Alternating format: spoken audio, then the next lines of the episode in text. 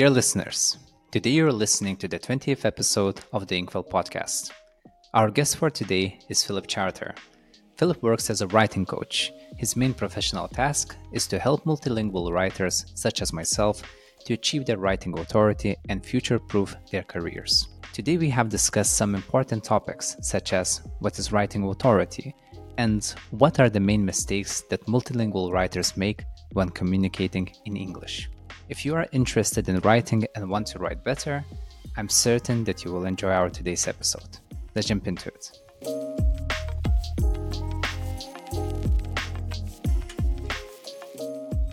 Hello, Philip. Hi there, Paulius. Thanks for having me on the show. It's uh, good to be here. How's the morning uh, in the Canary Islands? It's a beautiful day, like uh, always. It's we're very focused on Carnival at the moment. So there was parties last night, and there's more parties this week. It's actually in the neighbourhood. It's being hosted in the neighbourhood where I live, so it's uh, very loud and there's a lot of people on the streets. But um, it's something that's kind of very treasured in the Canary Islands, and uh, yeah, I live in Las Palmas de Gran Canaria, which is, I think, I can't remember if it's if this one or if Tenerife has a bigger carnival, but it's the biggest in Spain anyway. It's most of people on the street and the biggest uh, party. Well, it's also happening here uh, on Madeira, and uh, as well, I just had a lesson with a Portuguese student of mine. Uh, it's also happening in mainland Portugal. So it's a uh, it's a big event in the cultures of Iberian Peninsula. Let's put it that way. Well, anyways, uh, Philip, I'm very very happy that you joined in today, and uh, it's going to be very interesting to talk with you. Uh, I know that you're a writing coach, which is a very interesting profession. So could you tell me a little bit more about who you are and what you do? Of course, yeah. I'm Philip Charter. I'm an author and a writing coach how that came about is uh, I was a language teacher. I was an English language teacher, um, teaching English as a foreign language, and lived in various places around the world. And also at that time started writing. I write fiction mostly, and then I put those two things together for. Um, you know, there's two things that I love, which is languages and helping writers and people whose first language isn't English. And talking about writing and helping people to do it better. Nowadays, what I do is work with multilingual writers. So that means, again, yeah, writers who are professionals, they're copywriters, content writers. Uh, maybe they have personal writing projects or they're communications professionals. Uh, and they're using English professionally, but it's not their first language. And yeah, I run courses and a community and write lots of guides and tips uh, to help people. So you switched from being a business English teacher into being just generally a business teacher in terms of writing. In a way, of course, uh, different clients come with different questions.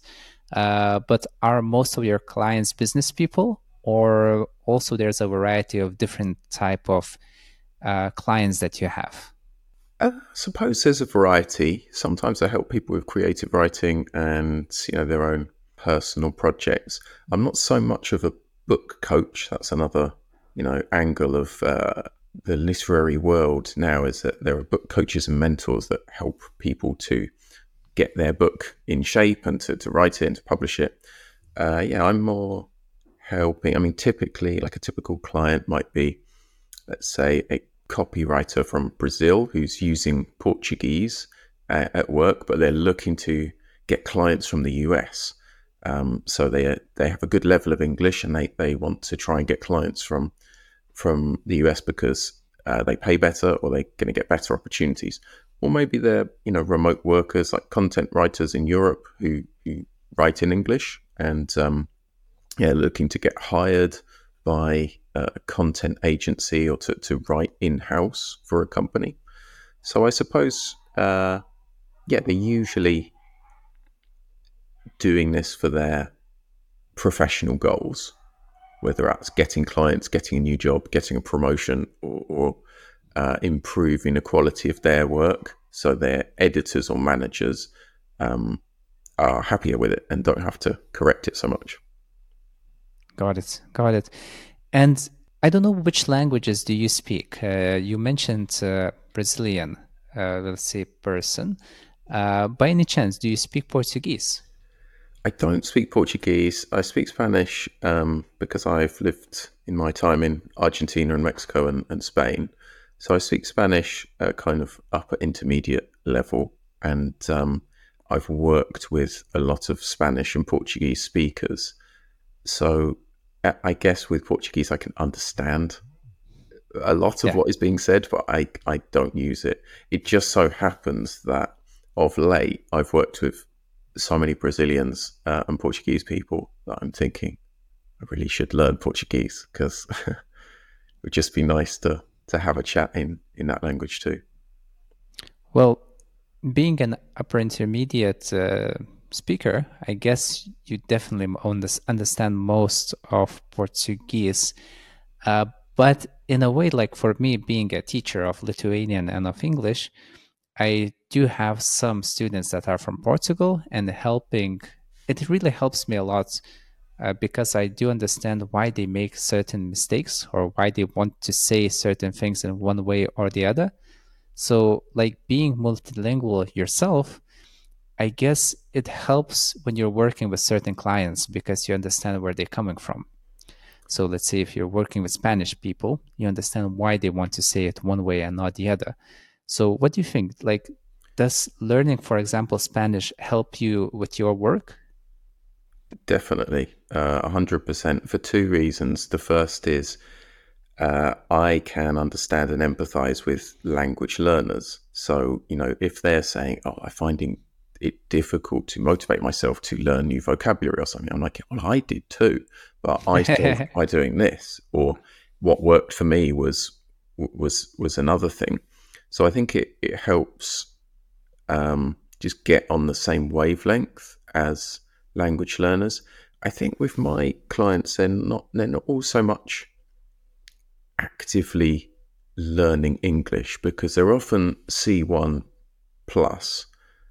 Uh, so they're looking to unlock, like, oh God, I don't like that word, unlock. Um, they're looking to understand that the difference in technical phrasing and sentence structure and things like that. You know, what's different about their first language in English? So, like you said, does it does knowing Spanish help me to understand why uh, writers would want to phrase things in in one way or another?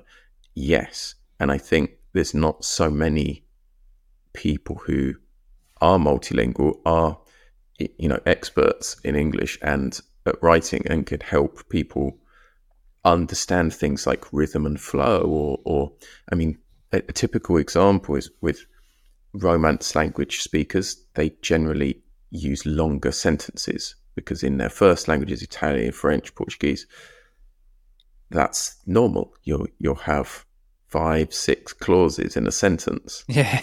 and in English, that drives us crazy. We're like, oh, we can't we can understand one thing per sentence pretty much. So yes, we want variety, we want some difference in sentences, but an example of how I how I would help a Spanish speaker uh, is to look at sentences that they've written which are too long and show them, oh, what can we cut or what? How can we break this up so that the next time they're writing on that topic, they can think in English and think for an English reader, um, so that their work is more natural sounding in English um, rather than like a translation from a long sentence with lots of buts and ands and ors. Well, it's actually quite interesting because it really illustrates the point that you cannot separate a language from the culture and from the way of interacting and seeing the world. Because if you don't understand, um, let's say, how English speakers formulate their thoughts, like uh, shorting them up so it's clear. So I guess it's one of the most important things is to be clear. And then of course you add elegance, you add many different kind of things. But if from the very beginning it's unclear, most likely it's not going to be a good read. and it's very important. But I guess maybe in other cultures, maybe flowery language is uh, more important than clarity. For English speaker, that's uh, most of the time not the case. And uh, I understand what you have said because in Lithuanian, when I write, we also can put many clauses in a sentence.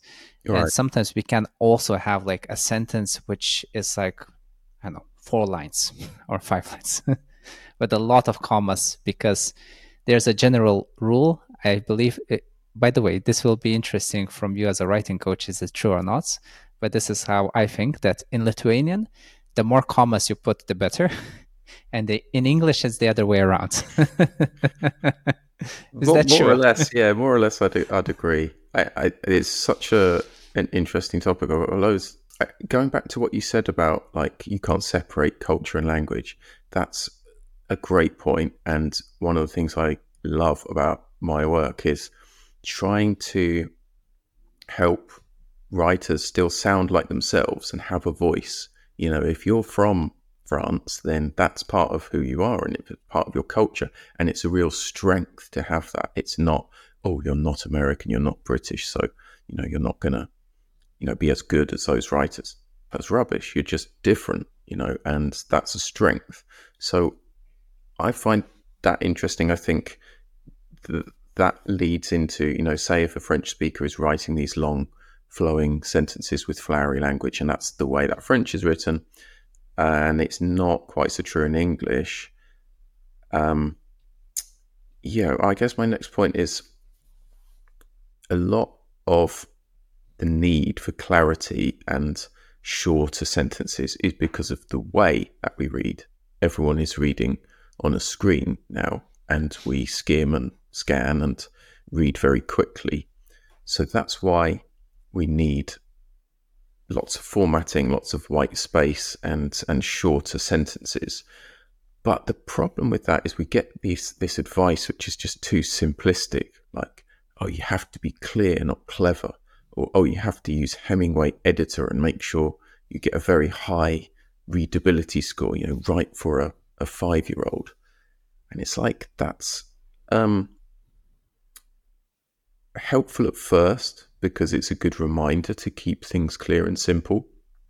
But if you're a professional writer and if you're looking at um, being better than AI and getting hired by good companies or, or getting better opportunities, you have to know when to use a longer sentence and you have to know which kind of flowery language to include to build your authority and to, to set yourself out as an expert writer and get people paying attention to what you're saying. So yeah, I think some of the advice out there is is a bit simplistic. And yeah, of course it depends what you're writing as well. If you're writing a sure. very simple how-to guide, you want you know, you don't want any kind of uh, room for interpretation. But if you're writing an opinion blog, then you know it should uh, be varied, and people should be reading it in a deeper way. So yeah, it's really interesting to try and yeah help people develop, tread the line. I guess there's a line between like what is natural sounding and effective English and what sounds like your real voice, and you know there's no hard line. It's always a discussion and a like we work together to figure that out. Good. And you also mentioned establishing authority. Uh, and also, when I was looking through your LinkedIn profile, uh, I read that one of the things that you do is actually you help writers establish their writing authority. Uh, what does this phrase mean to you? What is writing authority in, in your mind? That's a great question. It's a bit of a buzzword, to be honest, because it's one of these terms which is uh, subjective. You know, what is authority? It's difficult to pin that down, and it, it sounds quite good. So lots of people say it. I use it because I think it's, you know, in a nutshell, it's like the value that people place in your words. If your writing has lots of errors in it and it's not very interesting and it's very low level, people don't respect you as a writer. You're unlikely to get these better opportunities of higher paying work or um, you know, better clients. Um, so yeah, I think authority comes from as well as your writing. So say you've got a, a portfolio and you know you've got some fantastic work in there. That can build your authority, but it also comes from your profile and um, you know using social media or platforms or getting readers like building a readership however you do that whether it's a newsletter or uh, yeah on social media i think that also builds authority. I mean another thing you could say is uh, having a book you know as a as a fiction writer if you have a book people instantly understand that like oh you've written a book. You've you know i should listen to what you say.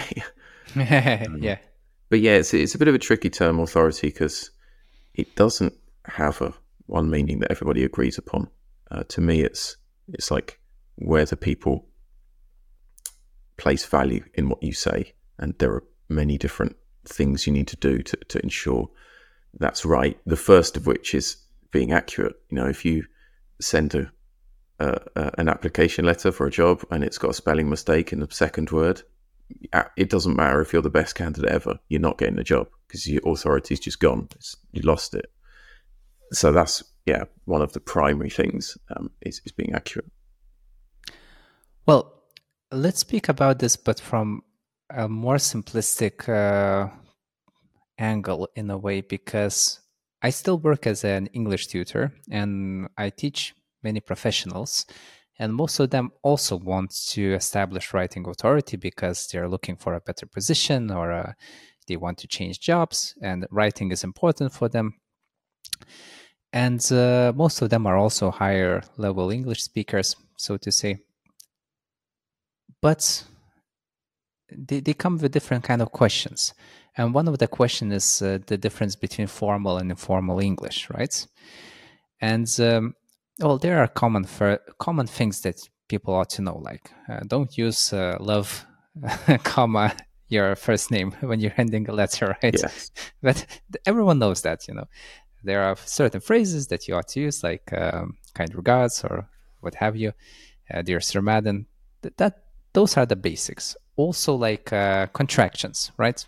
Shouldn't use contractions. You shouldn't use contractions in formal language. At least that's what we were taught uh, in school when we were learning that.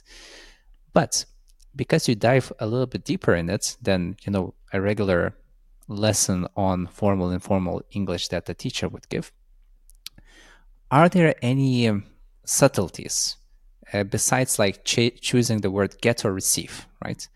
Uh, or is this distinction artificial? Um, or are they legitimate rules like don't use contractions, select the right vocabulary, um, let's say use the right uh, greeting and the right closing? Or is it artificial or not? And are there things that even people, when they, they know these things, they still miss. Yeah, I think uh, the problem goes back to the way English is taught. You know, grammar, well, not grammar books, but textbooks and school uh, teaching is is so out of touch with the reality that we live in of a global, globalized world where we're emailing people from different cultures, and that's why this question of formality has so many different angles to explore. So one is that that what's most important is the reader and you communicating in a way which they can best understand. So an example might be as a native speaker, especially in Britain, we prefer indirect language, right? If somebody says, Hey Phil, I want the documents today, send them. I think that's rude, like that's too direct. but in other cultures, like in Dutch, they much prefer direct language. And if you write to someone saying, uh, if I could ask a question, would it be possible for you to send them by the end of the day? They might just write back and say, no, that's not possible. When in fact, you're asking them, you're sort of saying, I, I need them, please send the documents. so I think, yeah, that the way English is taught is like, oh, there's formal and informal. You know, there's the right way and the wrong way. And it's much more complex than that. So the, the first point is yes, it's about the reader and your understanding of, of culture. I mean, we're often in business like communicating between continents as well. So there's the you know more European way of thinking. You might be writing to someone in China and being able to write in a way which gets the result you want. That's the most important thing. Isn't whether you're you know using contractions or not. It's like, well, are you getting the result you want? Yeah, and I think the the second aspect of formality is there are several levels of formality in English, four or five, you could say. Um, so I suppose it's picking the elements from each which you think the reader will, will appreciate and will will best understand. In some contexts, I think we're moving more towards an informal uh, approach. Like I receive a lot of messages from people looking for writing work or wanting to introduce themselves, and they want to show respect and they come from a culture where it's very important to use formal language. But to me, I don't, oh dear, dear sir, I henceforth write to you to request the. It's like, that to me shows that somebody doesn't understand the way I work and operate, and therefore they're not like an expert writer. So actually harms, it can harm your your writing if you're too formal. Um, I, I, think it's a good idea to to learn uh, some of the the reasons for formal language. So yeah, you're right. Contractions and the word choice of how long a word is. You know, longer words are generally more technical or more formal. Um, things like whether you use the passive voice, um, whether you use introductory phrases in a sentence, um, whether you use a more complex sentence structure. I think those are aspects which can make things more formal. Um, but yeah, it's it's very important to learn about the culture that of the people you're writing to and all of these different aspects of formality. So in a way, I think it's also very important to catch up with the everyday reality of what's happening now because as you said the way that these things are taught uh, in schools and so on most of the time are out of touch of reality with reality right? You've you've nailed it. I i can't i tear my hair out when i look in like textbooks and they have write to your basketball coach apologizing for you know not attending practice or something there's there's all these fake writing tasks it's like nobody does that in the real world anymore why are you making someone write a formal letter to a basketball coach? you're all in a WhatsApp group, or you know, you're going to see them next day. It's just let's have real tasks. Let's make something like the reality of digital uh, formats that we write in now is, is very different, and um, yeah, it's frustrating when I see things like that. Like, yeah, these very weirdly formal sort of complaining to the city council about you know the state of your park you know the kind of IELTS writing tasks. Like what is that? Nobody's doing that. Come on. No you don't do that. Um, actually thank god there's uh, quite a good website that i often use uh, when i teach. It's called esl brains. And most of the tasks that they provide uh, are quite up to date.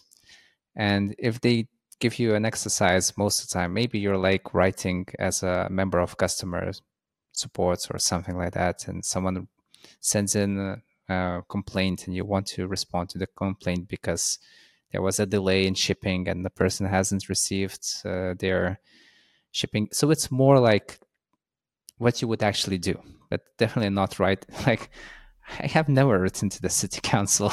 like, yeah. what is the percentage of people that write to city council complaining about parks in the general population? I, I guess it, it, used to be higher. These writing tasks come from when it was a physical need to, to sorry, a need to physically write uh, letters and, and such. Um, but yeah, I, I like, uh, I know the site ESL Brains, and yeah, it's got real life, like authentic materials of TED talks and um, you know articles which like come from uh, the real world of they're not designed for uh, ESL learners. So I like that because it's it's uh, we're we're uh, I'm not sure is it inductive or deductive, but we're we're taking real examples and then get getting the pulling out the the language from that rather than giving people a load of building blocks and letting them figure out what to do. So in a way, that's also what separates a modern teacher from a.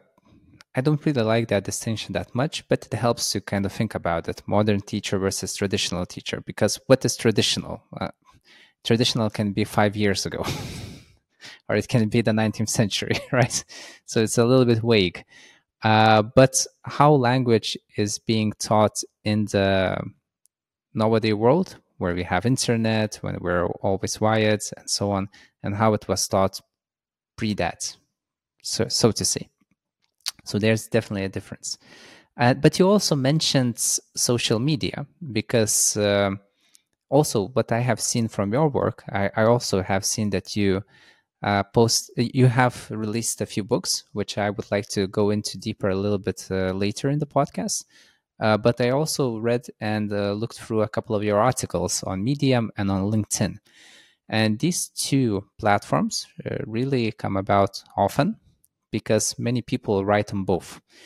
Um, I also transitioned to Substack not, not that long ago, uh, just because they have a separate um, section for podcasts uh, which I feel is lacking uh, on Medium. So on Medium, it's really fun to and these are very different platforms. They're quite similar in some ways, but they serve a different purpose. So yep. let's say when you write on Medium and when you write on LinkedIn, um, do you have different goals when you write on these different plot platforms? Because LinkedIn, most people are familiar with it. Most people don't understand it at all. They don't know what LinkedIn is for and how to use it. It's like I I, I liked one phrasing that is like one of the nerdy friends of other social media platforms that and that nerdy friend is not really well understood by others. So mm. I feel like that's that's LinkedIn in some ways. And also Medium is a platform that mostly only writers that are also readers use. Yeah. So could, could you please talk a little bit about these two platforms and how do you, how do you use them? For what purposes do you use them? And uh, are they do you write differently on them? Yeah, there's a lot to unpack in that. I think understanding the, the format or the context that you're writing in, like how to write effectively on Medium or effectively on, on LinkedIn, requires a lot of reading and analysis and trial and error. And there are so many different purposes you can have. I mean, dealing with Medium first, your goal might be to make money, right? Because you can make money through publishing articles and being part of the partner program. So if that's your goal, you might be publishing a large number of articles, just talking about popular topics, using more of a uh, not clickbait, but um, attention grabbing style and your goal is is to get people clapping for the article, writing comments, and, and earning you money. That's not my goal on Medium. I started publishing articles there to meet other writers. Um, I guess hoping that they may connect with other projects that I'm doing. Um, it's very good space for multilingual writers, I should say, because it's quite equitable. Like anyone can publish, but you can build your authority there. Let's say you, you get published in a in one of the magazines or the publications with more readers. It's great to be able to say, hey, I had a, an article in Better Marketing or in the Writing Cooperative or some of the bigger publications. Uh, that's something you can put in your portfolio, and it helps you to um, to, to show that other people value your work. Um, so that's another reason that that I write there is to be, you know, published in in these publications. And I guess the third reason is uh, to have it, it's nicely formatted and it's all regular on Medium, you know, the way that the, the blogs look. Um, so it's a it's a just place to host my articles. I mean, I use them for my courses as well. People can read about how to uh, use good writing structure or you know about formality like we were talking about earlier so they can uh, find you know my articles there and and that can be part of uh, reading resources for, for my courses or community. Yeah so uh, why do i write on medium? I guess um, it was slightly easier than hosting everything on on my own website on my blog. It's it's interactive and yeah, you can meet other writers. But yeah, you're right. I think it's mostly writers on Medium, so it's it's quite insular. Um, if you want to to reach you know a larger number of readers and you're writing on health or on um, you know cryptocurrency or something, then it's probably better to um, try and reach those those readers elsewhere. And what about LinkedIn? Because uh, I think you really nailed it when you said that it's quite hard to reach people that are outside uh, of mm-hmm. the profession that you're actually in. So, of course, being a writer doesn't mean that you're only interested in writing. Uh, yep. You know, you're still a human being, so you might have your other interests uh, let's say you still you can still be interested in sports you can still be interested in medicine or whatever.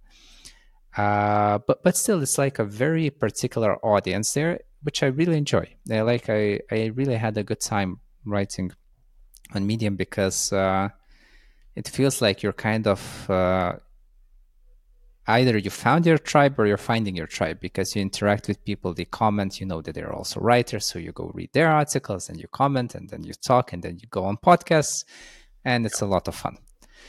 So that that is true. Uh, and also you get uh, it's not that hard to get visibility. So it, it, doesn't take you forever to get your first comment on your article. You know it's uh, of course it depends on how well you write and how interesting your topics are and the magic of the algorithm.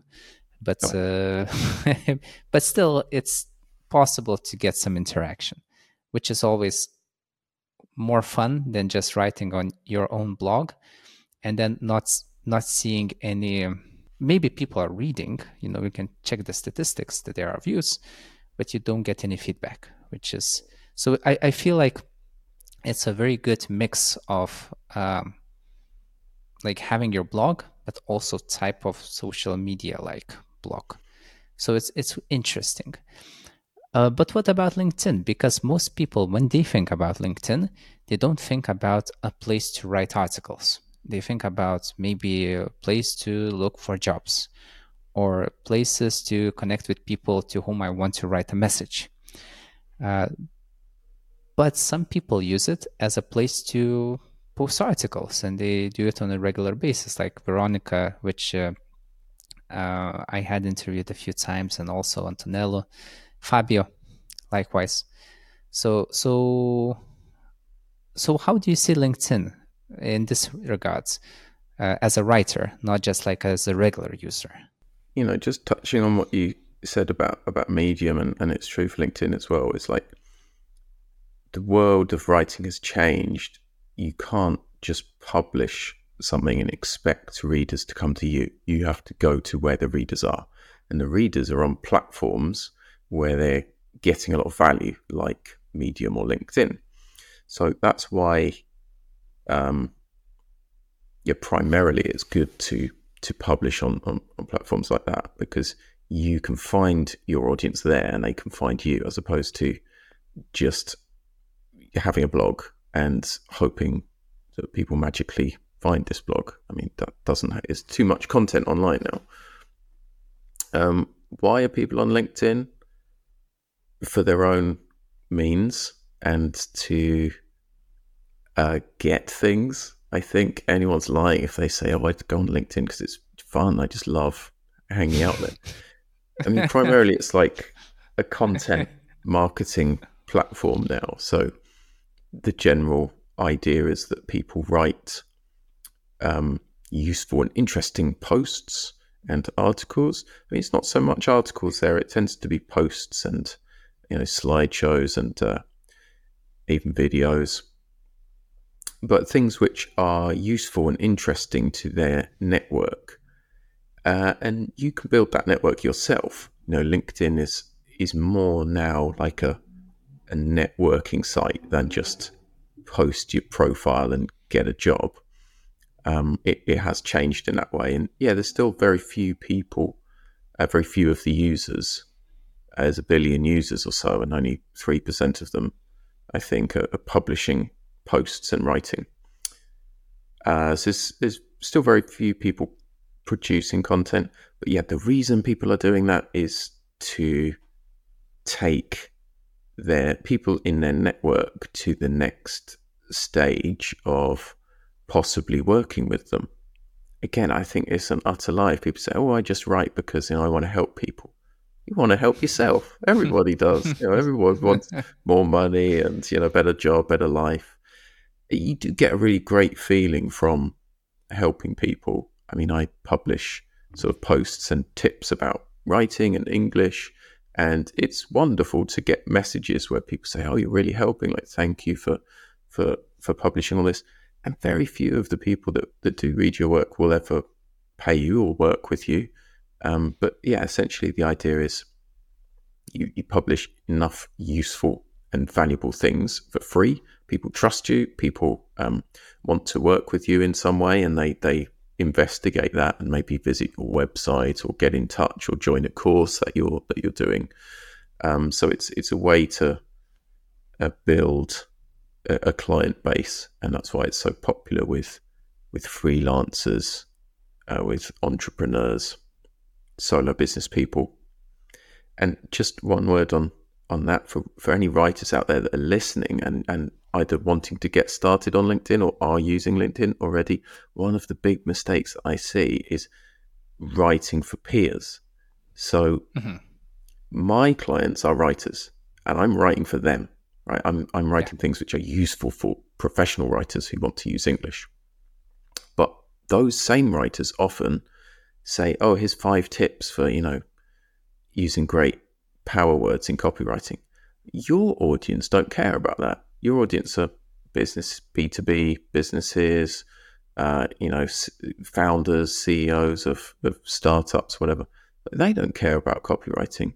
They want the results. So you need to write for your audience as well as the people who are going to like and comment on your posts. It's all well and good getting lots of comments and a great feeling for, for giving your mates and other writers tips but that's not helping your goal, which is you know that that goal usually of getting a job or getting more clients or getting more authority and, and respect from, from from people. So yeah, uh, right for your audience is the tip. Also, Philip, I know you have a podcast, and um, it's quite similar. There's an interesting connection between having a podcast and writing on blogs. It's because you have uh, long articles and also long episodes, and you have shorter posts and you have shorts as videos. So even though they're different mediums, they also have these commonalities, so to say. And um, whenever I create a video, which is long format like this one, I also create shorter videos. So people might get interested in the full video. Maybe there's something that I really liked and I want to just uh, put it outside of the podcast and so on. But with some pl- platforms, I feel comfortable doing that, like uh, posting shorts on Instagram, on t- TikTok, even on Facebook Reels or YouTube Shorts feels supernatural. Posting shorts on LinkedIn feels awkward. And every time I do it, I think, am I doing the right thing? Is this weird? So, so being a writer and a podcast host, what do you think about that? Uh, I, I mean, I've only started doing more shorts. You know, these vertical video formats where it's you know a minute long, like you said, things like YouTube and, and Instagram. I've only started doing that recently. Is it awkward on LinkedIn? I think there's a lot of blowback and a lot of um, criticism of of uh, people going a bit too hard for authority. You know, all the short videos on LinkedIn can be a bit cringe because it's yeah. Hey, bro, listen to my podcast. Like people waving their hands around, like you need to do this, and um, it's interesting what you say though. Like, does short do shorts work on LinkedIn? Um, I I don't see why not. I think people are more likely to to watch a 60 second clip and to get interested in a topic. Uh, video is a good way to allow people to hear you, to speak, and to see you. Um, I suppose they they have a things like YouTube Shorts and TikTok has a an algorithm which is designed for the short form video, so maybe they're more yeah, successful on true. those platforms because I was just thinking about the culture of LinkedIn in and of itself, because it's more of this, I would say, again, the the form, the word formal, kind of suits uh, what I want to say, but also not. But it definitely, definitely, the level of formality is different than posting on even Facebook. So the language that people use they're more professional people there. It's not only your grandma and your cousins and you know your school buddies and so on. It's more where people come to meet uh, clients and also want to maybe check what the ceo of a company is doing you know maybe connect with him or her. It's a different environment and i was just thinking whether these kind of short form videos actually fits that environment because that's why I feel awkward. It feels like uh, maybe the community doesn't really want that. That's why they didn't create a separate, you know, like shorts um, category like there's on Facebook. So so maybe it doesn't suit the purpose. But this is just like I went on a, on a tangent. It's not our topic. Was just really curious from another podcast host his thoughts. Uh, but um, I, I, just just uh, picking up, yeah, on what you said about it, it feels like people don't want that. I think shorts are probably quite successful on LinkedIn. Um, if it's a well produced, very short video, many people will will watch it. I think it's about being different as well. Everyone on LinkedIn writing these boring formal posts of like, "Oh, we are delighted to announce uh, I'm thrilled and humbled to have worked at this company. It's safe. They don't want blowback of being told, "Oh, you're acting in a way which is different from everyone else." But in fact, that's what gets the attention: is being different.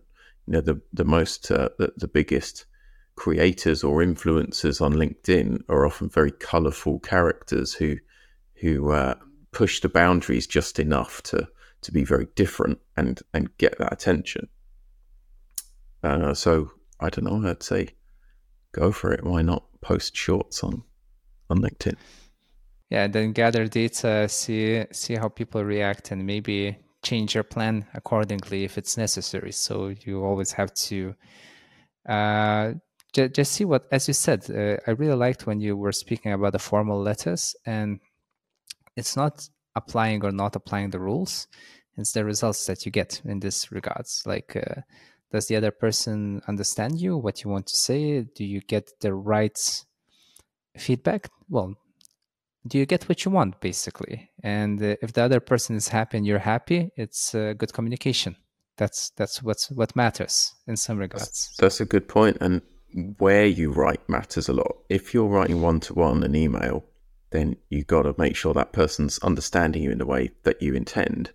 If you're writing in the in the in the abyss of a of social media, you know, this huge feed of infinite posts, what's your goal? If it's just to virtue signal and say, I want everybody at my company to know that I have publicly praised them, write that boring stuff. Write, oh, I'm delighted to announce a new client has signed with but if you want to actually get attention or new people viewing your business or what you're saying, uh, people assigning more value to what you say, you have to be different. You have to stand. If there's 10 posts in the feed and they all say, I'm happy to announce, you're not going to read any of them because it's all the same. If you read one that says, like, you know, last night, uh, a I had a fight with a 500 pound gorilla. People are like, oh, wow, that's different. Why? That's, you know, it doesn't fit in to, it's not business like, is it? But as long as it's not over the line of, of writing about very insensitive topics or something which is just outright stupid and not relevant, then it's great. Like go for difference, not the same. Right. And you also have mentioned that you have a writing community. So it's not like you just help private clients uh, who want to upskill themselves. Uh, it's also a community that you hold and uh, could you speak a little bit more about it? Uh, who this community is for, and well, what did this for? Yeah, sure. Um, it's something I started last year, and I've I've run some networking groups, and you know, with the with the idea of helping a larger number of people um, in a way that doesn't require like one-on-one time, because if I had coaching calls with everyone, I've only got a certain number of hours.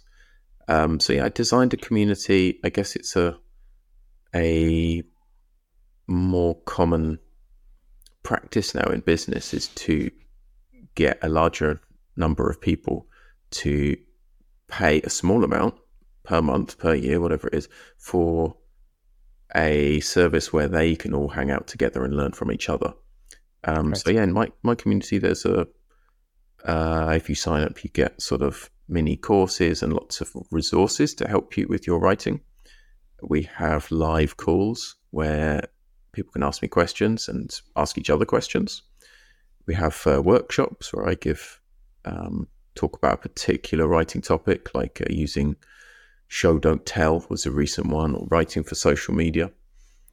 Um, but yeah, I guess the main thing is is like the forum. So it's a big forum where uh, people can share their work, ask questions, uh, learn things. You know, I post lots of tips on there, and it's really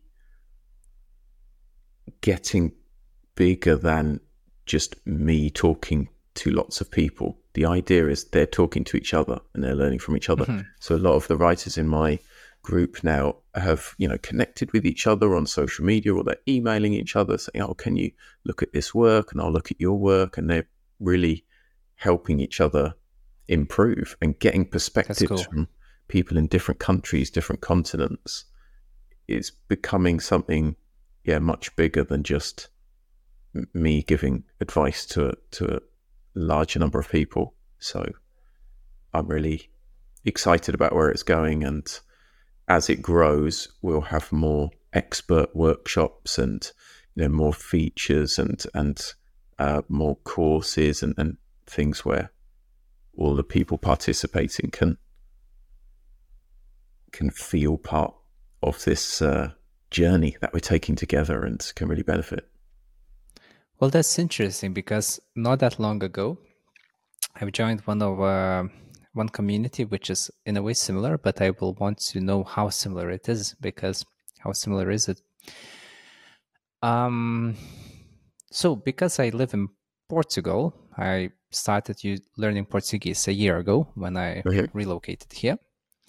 And uh, from very early on, one of my first online teachers recommended me a podcast, uh, which was called Portuguese with Leo.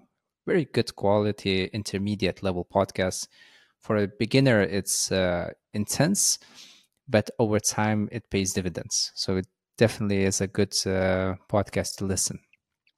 And uh, I was listening to it, I was improving, I was reading the transcripts and translating. Um, I, I, enjoyed the guy's uh, speech, the pronunciation, everything was going well. And then I reached the point where I understood that I have listened and read everything that I can. And then I found his Patreon, of course where mm-hmm. there's more content because that's how things work nowadays, which I really like. You give free stuff. If if people want more, they pay a little and they get more stuff. And uh, so I did that. I became his Patreon. And I noticed that he also has a feature which is also Discord community. Like you get access to a Discord community. I was like, oh, I thought discords are for either gamers, for moms that want to talk one to another in private, and sometimes for for teaching because it actually is a good platform to do that. But I haven't been using um, Discord much, so I thought, okay, I'll try it out. I went in, and I realized like, whoa, there's so many things here. There's the forum. There's also separate channel for video calls. There's like, it's such an interesting environment.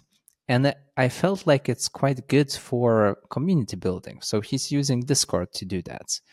And it's very easy to join. Like, uh, I was not a user of Discord. I just pressed join, an app, uh, a window opens, something like I signed up, I'm in, and I'm, I'm part of the community.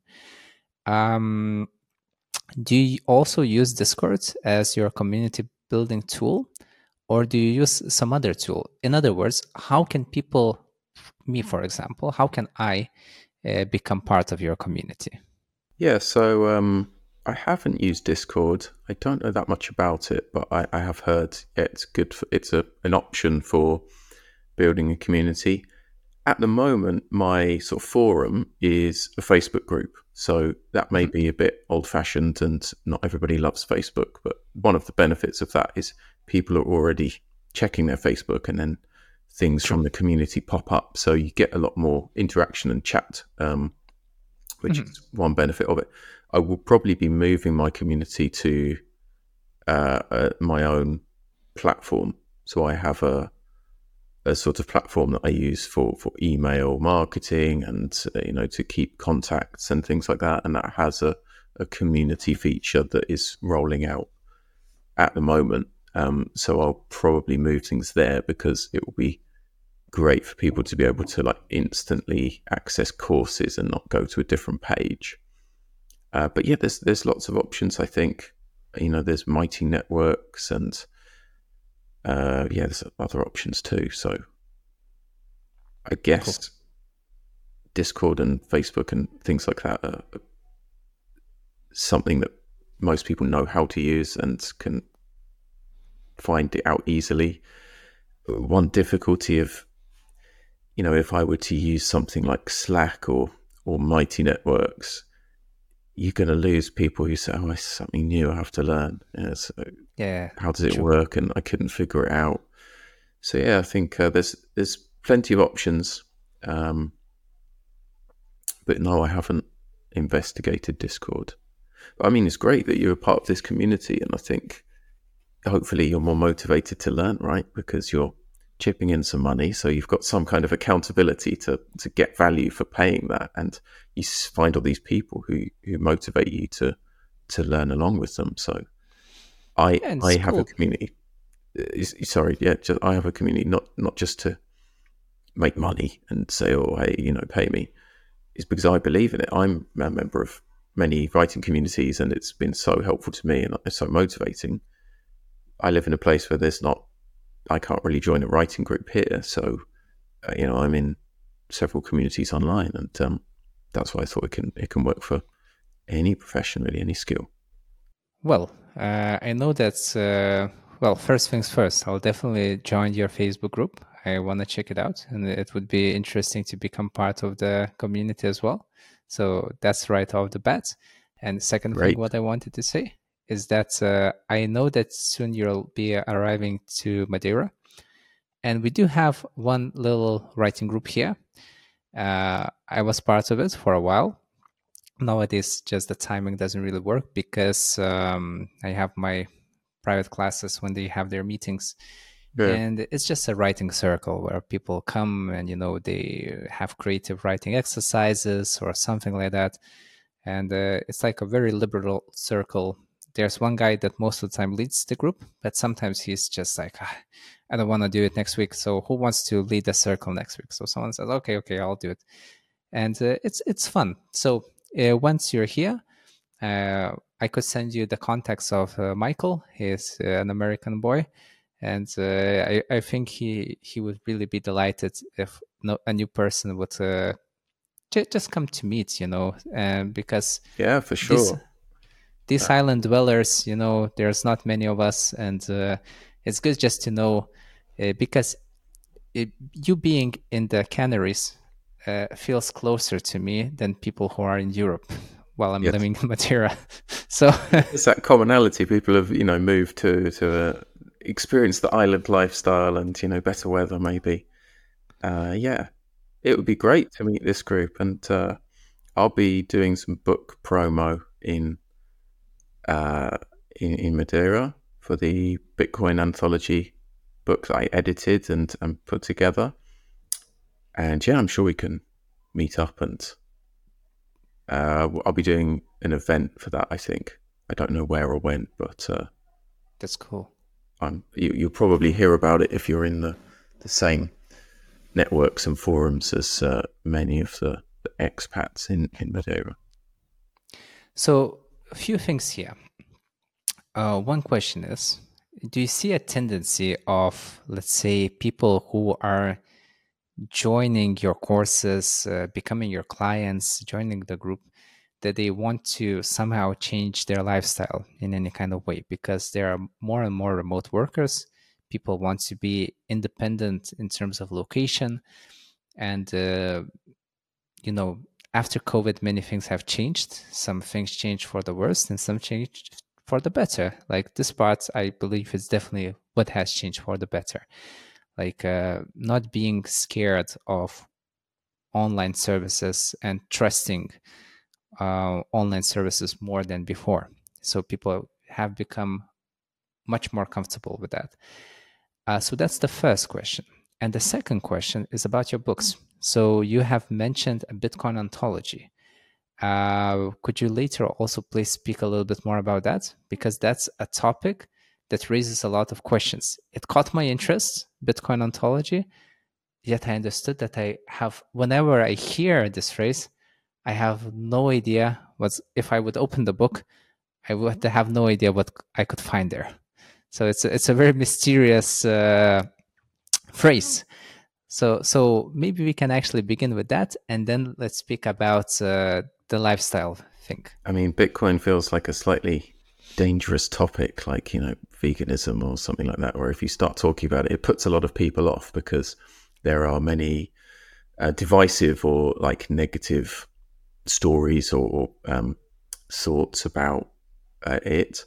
In terms of uh, Bitcoin itself, I would say uh, it's a good idea for people to learn about it. There's no pressure to do anything. I'm not going to say, oh, I'm an advocate for it, let's buy it. In fact, all this came about because uh, Niko uh, Laamanen, the, the, the publisher uh, who, who, lives in Madeira as well, actually, uh, was a client and uh, we worked on his writing. Uh, and I started to, to learn about Bitcoin. And after uh, a while, I suggested this idea of uh, marrying the idea of stories with Bitcoin. I mean, the reason Bitcoin is a bit scary is it's very technical. And it's uh, often people don't feel uh, connected to it in any way uh, because it's very conceptual and, and mathematical and difficult to understand what it actually is and does.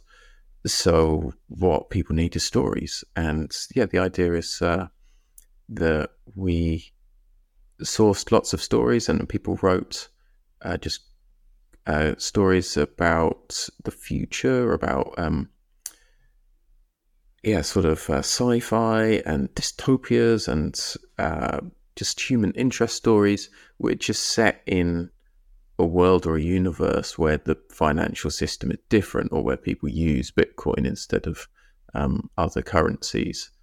So it's been a pretty great project to be a part of, and we'll be continuing it. Um, but yeah, I suppose it all came about through writing actually, and um, trying to put together a, a, very technical world. You know, with a lot of there's a lot of podcasts on on Bitcoin and explainers, but there's not so much entertainment and um, uh, engagement through that. So I, I, think that's how it came about, and um, that's the, the book I'll be promoting in Madeira. Cool.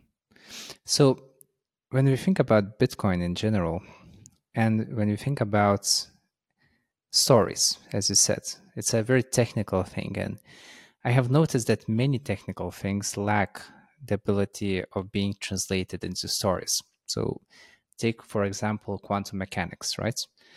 Uh, I remember my teacher of astronomy because I had an astronomy astronomy course in Lithuania while I was studying anthropology, which might be odd, but bear with me.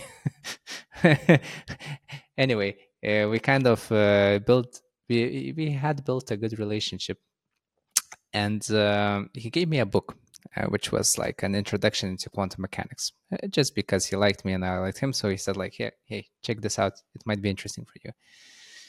And it attempted to translate quantum mechanics into um, layman's terms but it failed terribly. Like uh, you had to have at least like still a university level a bachelor level of understanding of mathematics to even get through the introduction.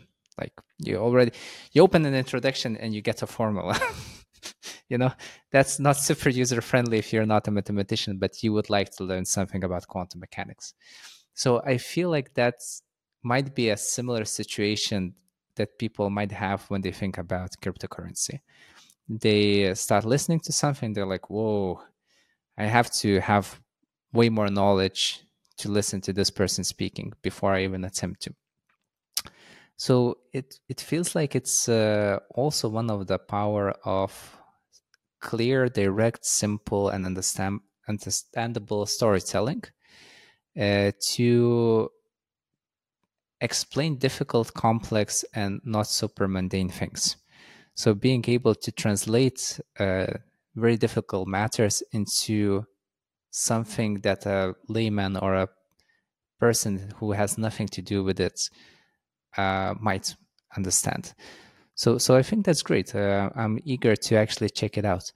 And uh, was it difficult to do that? Because, as you said, it's a technical thing, and you had to kind of I wouldn't say water it down, and definitely not stup- stupefy it. You had to maintain the same essence, but to make it more approachable. Uh, was it very hard to do, or was it actually something that you had a lot of fun with and it didn't require that much thought? Maybe I'm overthinking this point Well, you know, as an anthology, we got um, submissions from lots of different writers, and there are 21 stories in the book, or 22, I think. So they present a, a variety of stories and realities.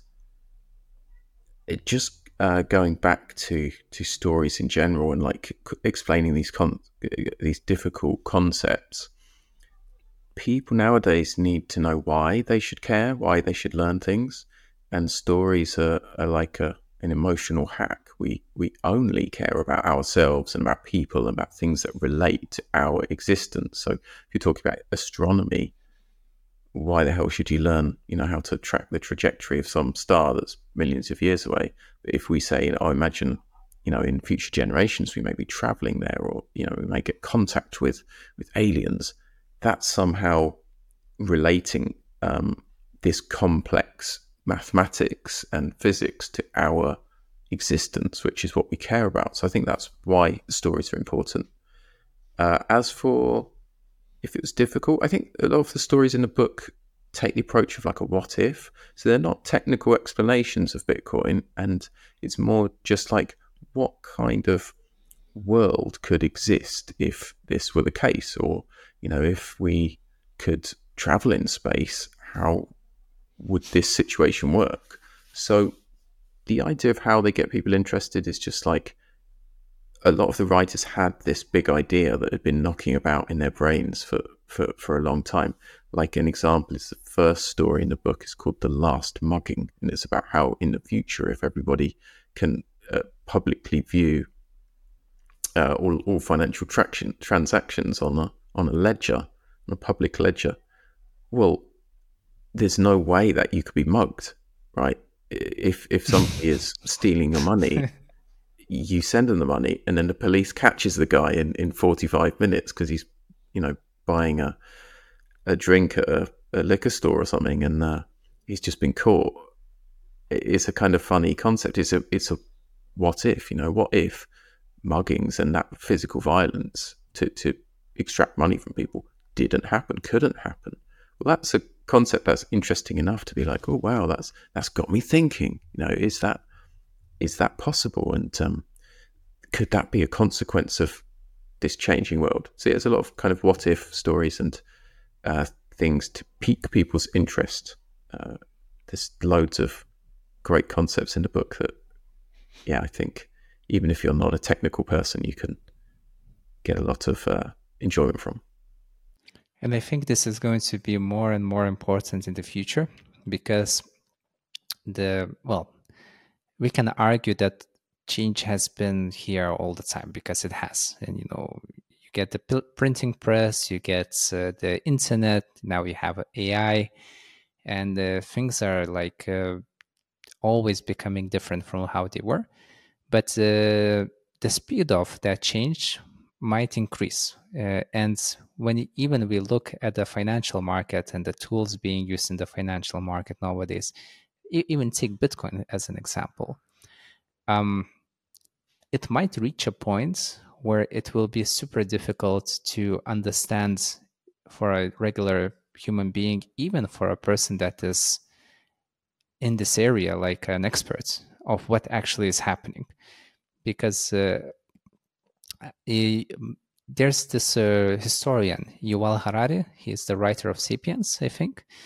And uh, I, I, listened to one of his podcasts on the Diary of CEO about uh, AI and how complicated things are getting and how complicated it might get uh, in his predicament, at least.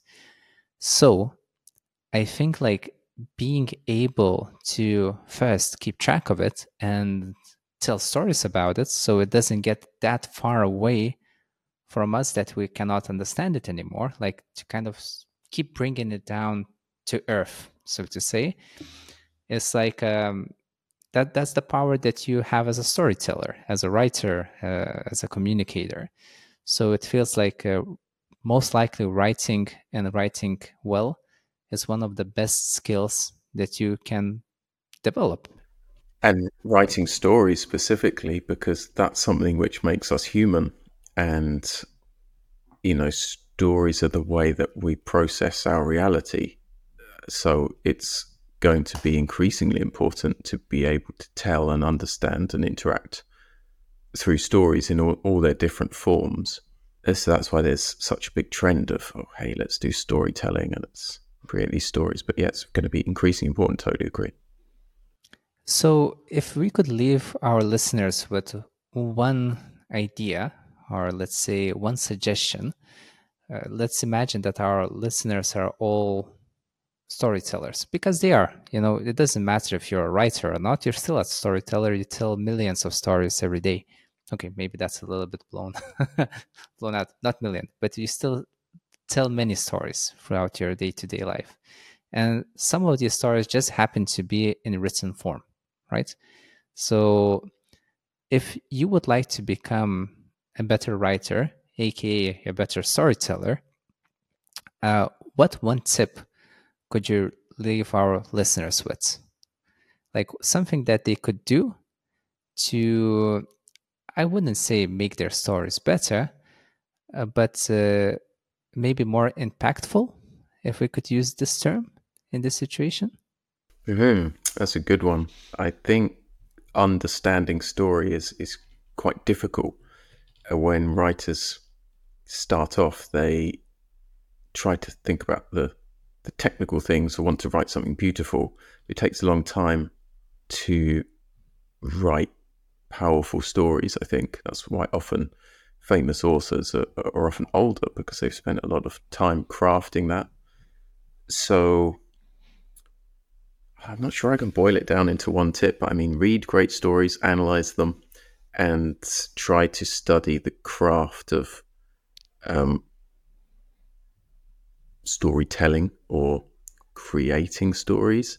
I think if you if you're using English and that's not your first language, you also have to work on that as well because you know stories in English are quite different and they require different language and different skills to to in other um, first languages.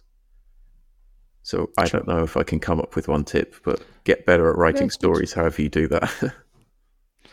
because uh, it's a very good example when you said that most of the people who create great stories tend to be older because they researched them for a lot a long time. Um, my girlfriend and i have been reading frank herbert's dune and it's a great book and like as far as we got into the book it might be at least for my girlfriend i'm not yet certain one of the best pieces of science fiction that she has ever read which tops Harry Potter and you know Lord of the Rings, all the the great uh, uh, the, the, the great stories there, and uh, she researched Frank and uh, watched a couple of interviews with him and so on, and it really it's really visible how much research he had to do to create the world of Dune because uh, he studied uh, the life in the desert very very thoroughly and uh, what happens uh, in deserts, how animals behave, what is on in the layers beneath the sand, the yeah, whole yeah. ecosystem. He really, really went deep. Also thinking about all the, you know, people like Bene Gesserits with their telekinetic powers and so on. He researched like monks and ayahuasca and, you know, like many, many. St- so so much has gone into creating that story that you understand that you cannot really top that person. yeah. Without doing Get- the, the amount of research that he has done. Yeah, I guess that's where the adage, write what you know, comes from. If you know something so deeply, whether you've experienced it or, or researched it a lot, if you know something really deeply, you can present that in its most accurate and boiled down form. And readers get that sense of like, this is exactly what I expect, or I'm exactly there. And there's more to this than the author is saying. Yeah. I think yeah. that's that's a, a key thing. So yeah, be be an expert about the stories you tell as well, whether that's what you've experienced or what you've researched. So as we said in the beginning of our conversation, you cannot really separate um, writing from or language from culture, and you cannot really also separate writing good content from reading good content. so you cannot just be a writer and not be a reader, or maybe not a reader per se, but you must be interested in what you're writing in what you are writing about because you cannot just create ton tons of content when you're not interested in because it's going to be shallow it's going to be terrible. You want even you would not like to read that. So why do you think that the other people might? There's a parallel between language learning and, and writing. You know people often say things like i wish i could speak portuguese. And then people who are actually going to learn portuguese say i want to learn portuguese because they understand the the work that's necessary and they're interested in taking the steps to, to get there. And the same thing happens with writing. Like, oh, I, I, I want to write a novel. It's like, but you want to have the book and imagine it top of the Amazon charts, but do you want to read uh, hundreds of books, do all the research, like go through years of learning the craft and you know all the, the difficult staring at a blank page and getting bad feedback. And do you want to go through all of that? Because if you do, that's great. Like you're a writer. But if you don't, then you're just some person that wants to hold their own book because of their own ego. So I think that's a good parallel with, with languages. So, I mean, that's that's my thought is, yeah, if you do want that book or if you do want that uh, job or respect as a writer, then you have to, to go through all of those learning stages and like thinking long term is a is a must. And thank God there's a lot of good content that might help us do that. And of course, there's Philip. So, you know, like if you're on this journey, uh, you, I, I believe you might be a very worthwhile. I, I sorry to uh, objectify you, calling you a resource, but your knowledge uh, the the the skills that you have gathered could definitely help uh, a lot of people even me included because i'm you know i'm a hobbyist i'm not a writer per se and uh, i just like to write for fun writing diaries writing blog posts but who knows who knows in the future i might want to take it up to another level uh, so it it depends like because my career is also very closely knit with writing. And uh, most likely it's a tool that i will have to develop and develop and develop over time. So it was really, really interesting for me to have a conversation with you. It was it was great picking your brain, and uh, I do hope that we will have uh, a second go, uh, maybe in the future, because we covered some topics. We didn't touch upon some other topics, but is there something that is in your mind that was left unsaid and you would like to voice it out uh, before we say goodbye? Uh, I think you did ask when at one point you asked me two questions, and we got on to talking about Bitcoin. Um, the the first question was something about whether people want to better their lives or take advantage of like remote work, and yeah. I guess the answer is yes. I think there's a big disparity in wealth in the world, and unfortunately, some people are born into situations and countries where they're less likely to get opportunities and to to be able to build wealth and have a, a good career. Now that's that's changing and that's great. And I think um, I try to help. Yeah, many of the people who seek my help come from countries which are not top economies, and they want to get the, the benefits of having clients in the US or getting a, a remote job um, somewhere else. Um, and that's wonderful. I just, I think my advice would be to think long term. There's a lot of people out there who are saying, oh, buy my course and you'll get, you know, $10,000 instantly or how to crack Upwork and, you know, get loads of, of money straight away. That's all fake. That's to get your money. That's not because that's their business plan. if it were possible, you know, to grow your channel on YouTube to 10,000 subscribers in, in a week, everyone will be doing it, or people, more people will be doing it. Well, good, good. Thanks a lot. Thanks for, for all the tips. It, it was a great pleasure. Uh, and uh, I think this is not where our conversation will end. Uh, just the first go will stop. You will be welcome on uh, the Trouble with Writing podcast anytime and uh, hope to to meet you in person too when I make my way to your island. Definitely, definitely. We will arrange on that. And uh, yeah, uh, thanks for all the listeners who have been listening. And uh, if there's a second uh, round, or maybe there's maybe I will go on Philip's podcast, I will add all the links in the description to update uh, what what has happened, what will happen in the future.